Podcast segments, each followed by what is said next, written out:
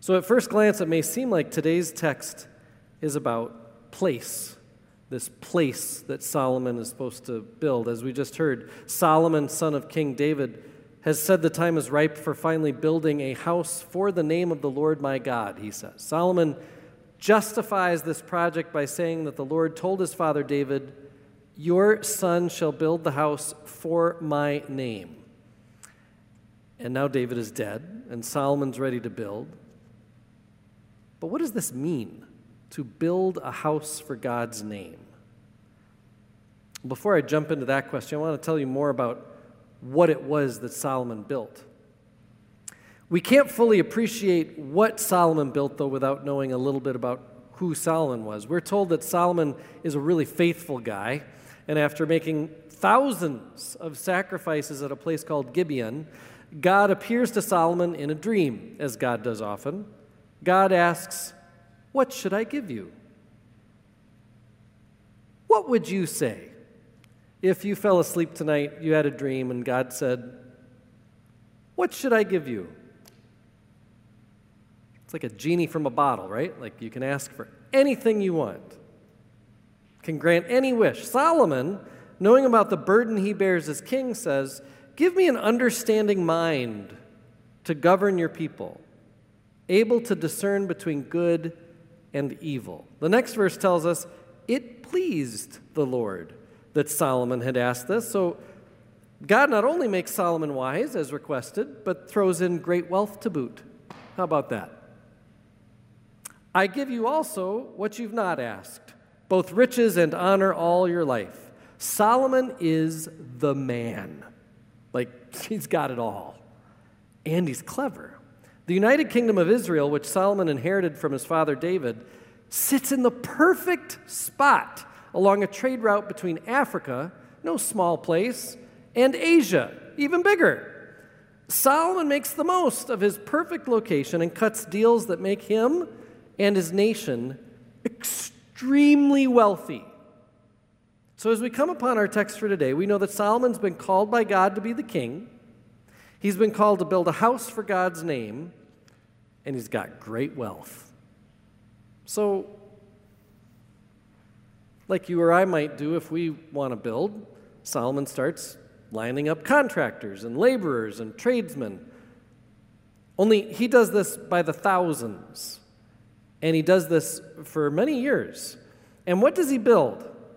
a gigantic wonder of the world that we call Solomon's temple. Great detail is given in Scripture of its dimensions, its decor.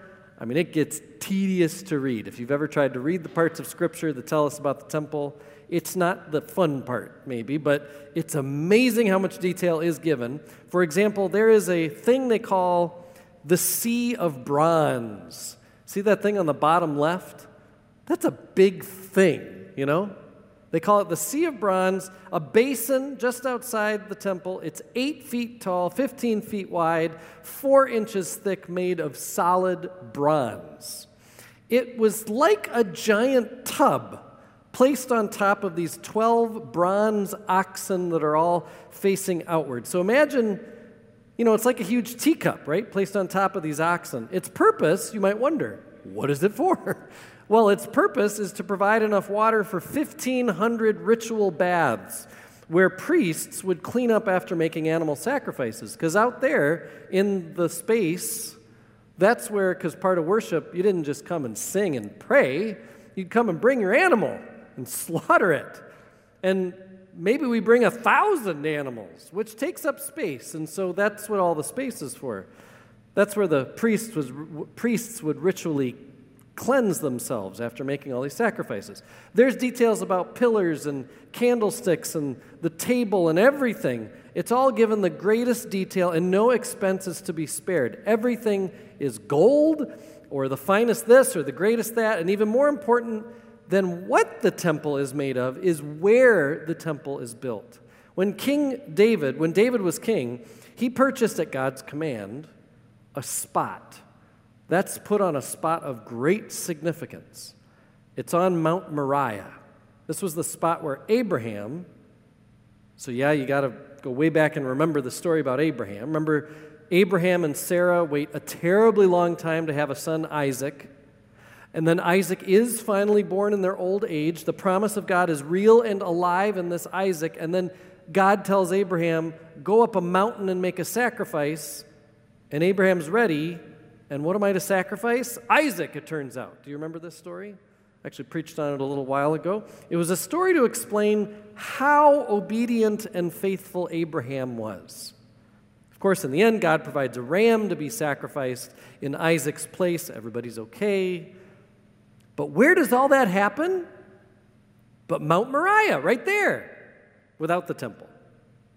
That's the spot David buys. It's the spot where Solomon will now build this temple.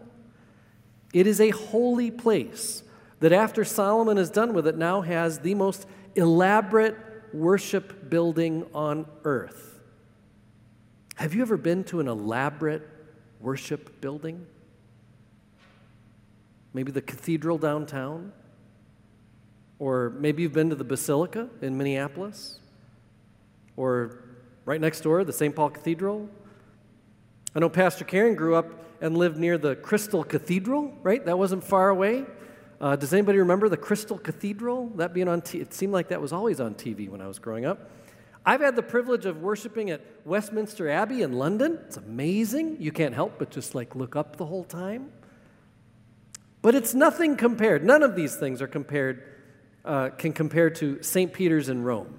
I've never been to St. Peter's in Rome, but I've read about it. I've heard other people tell me it's incredibly big. So, like the Statue of Liberty could stand under the rotunda of St. Peter's Basilica in Rome with 145 feet to spare. That's how big it is. It's 240,000 square feet. And inside, they show where other huge worship places would fit in its own walls. And it turns out the biggest place you can imagine worshiping would be dwarfed inside St. Peter's. Solomon's temple kind of felt like that. It felt otherworldly huge and majestic. But is worship about place? I said at the beginning of this sermon that at first glance, today's text seems a lot like it's about place. And you know what? It is. Worship is, to some extent, about place. Worship itself is not done outside of time and space. So, place does matter. There is significance in place. I mean, as I think of the many places I've worshiped over my own years, the, the church I grew up in, my college's chapel, my seminary's chapel, the, the place where I worshiped on internship. My, my first call was three separate worship buildings. This room. The moment I walk into any of those places, I'm brought to a more worshipful attitude than when I'm not in one of those places. The furniture, the organs, the windows, the smells. Place matters. But, and it's a big but, place is not the destination of our worship. Solomon builds a wonder of the world, but having the temple built does not automatically make Israel faithful. Like, oh, good, we've checked that box, now we can all do whatever we want. You being here in this place does not automatically make you worshipful. I mean, you can still be completely absent spiritually from this moment, right? Worship is about place, and places like this and all other cathedrals and churches I've named today, they can be tools that focus our attention on God, but so can Redwood National Park. So can a walk along the Mississippi River. So can a half hour in my car as I drive along. Worship is about place, place can matter, but places serve the greater purpose of wholehearted worship. After gathering all the elders of Israel to the dedication of the temple, Solomon had them bring in the Ark of the Covenant, the same ark made famous in the, in the Indiana Jones and Raiders of the Lost Ark movie. And after setting the ark in its resting place and all the holy vessels, they sacrificed so many sheep and oxen that they couldn't be counted. It was quite the event, apparently, but the point of the text that describes the dedication is explained toward the end.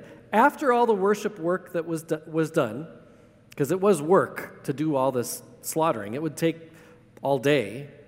After they do all this worship work, a cloud, it's said, a cloud filled the house of the Lord, so that the priests couldn't stand to minister because of this cloud, for the glory of the Lord filled the house of the Lord.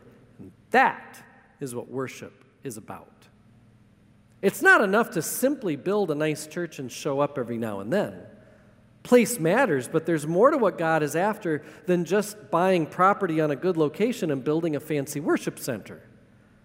True wholehearted worship, as Jesus says to the woman at the well in John chapter 4, is about spirit and truth. What we do and say in here is supposed to be lived out out there. And all of it is supposed to show off the words and deeds of our God known most obviously through the words and actions of Jesus. Jesus commands us to love God with our whole heart, love our neighbors as ourselves, and love ourselves in the mercy and grace of God. So we use this place to talk about that, to sing about that, and to learn about those commands. But worship isn't only done here as we sing, as we talk, as we learn. Worship is also done at all times, in all places. When we don't just sing about forgiveness or kindness, but we actually forgive and we actually are kind, especially to the people at work or at school or wherever who are hard to be kind to. Worship is when we talk, when we learn, but also when we say and when we do. I give thanks for worship places. Solomon's temple on its dedication day served its purpose well, but the temptation is always to allow this place to be the only place where God stuff is allowed to happen. As though God thoughts and God actions can be left here and returned to at our own convenience. We know better. We know worship is more than just singing and praying, it is a way of life that elevates our self centered existence that's focused merely on survival to a joy filled way of servanthood that's constantly reaching outward to God, reaching outward to each other, reaching out to all whom God loves. And so we worship everywhere. Thanks be to God. Amen.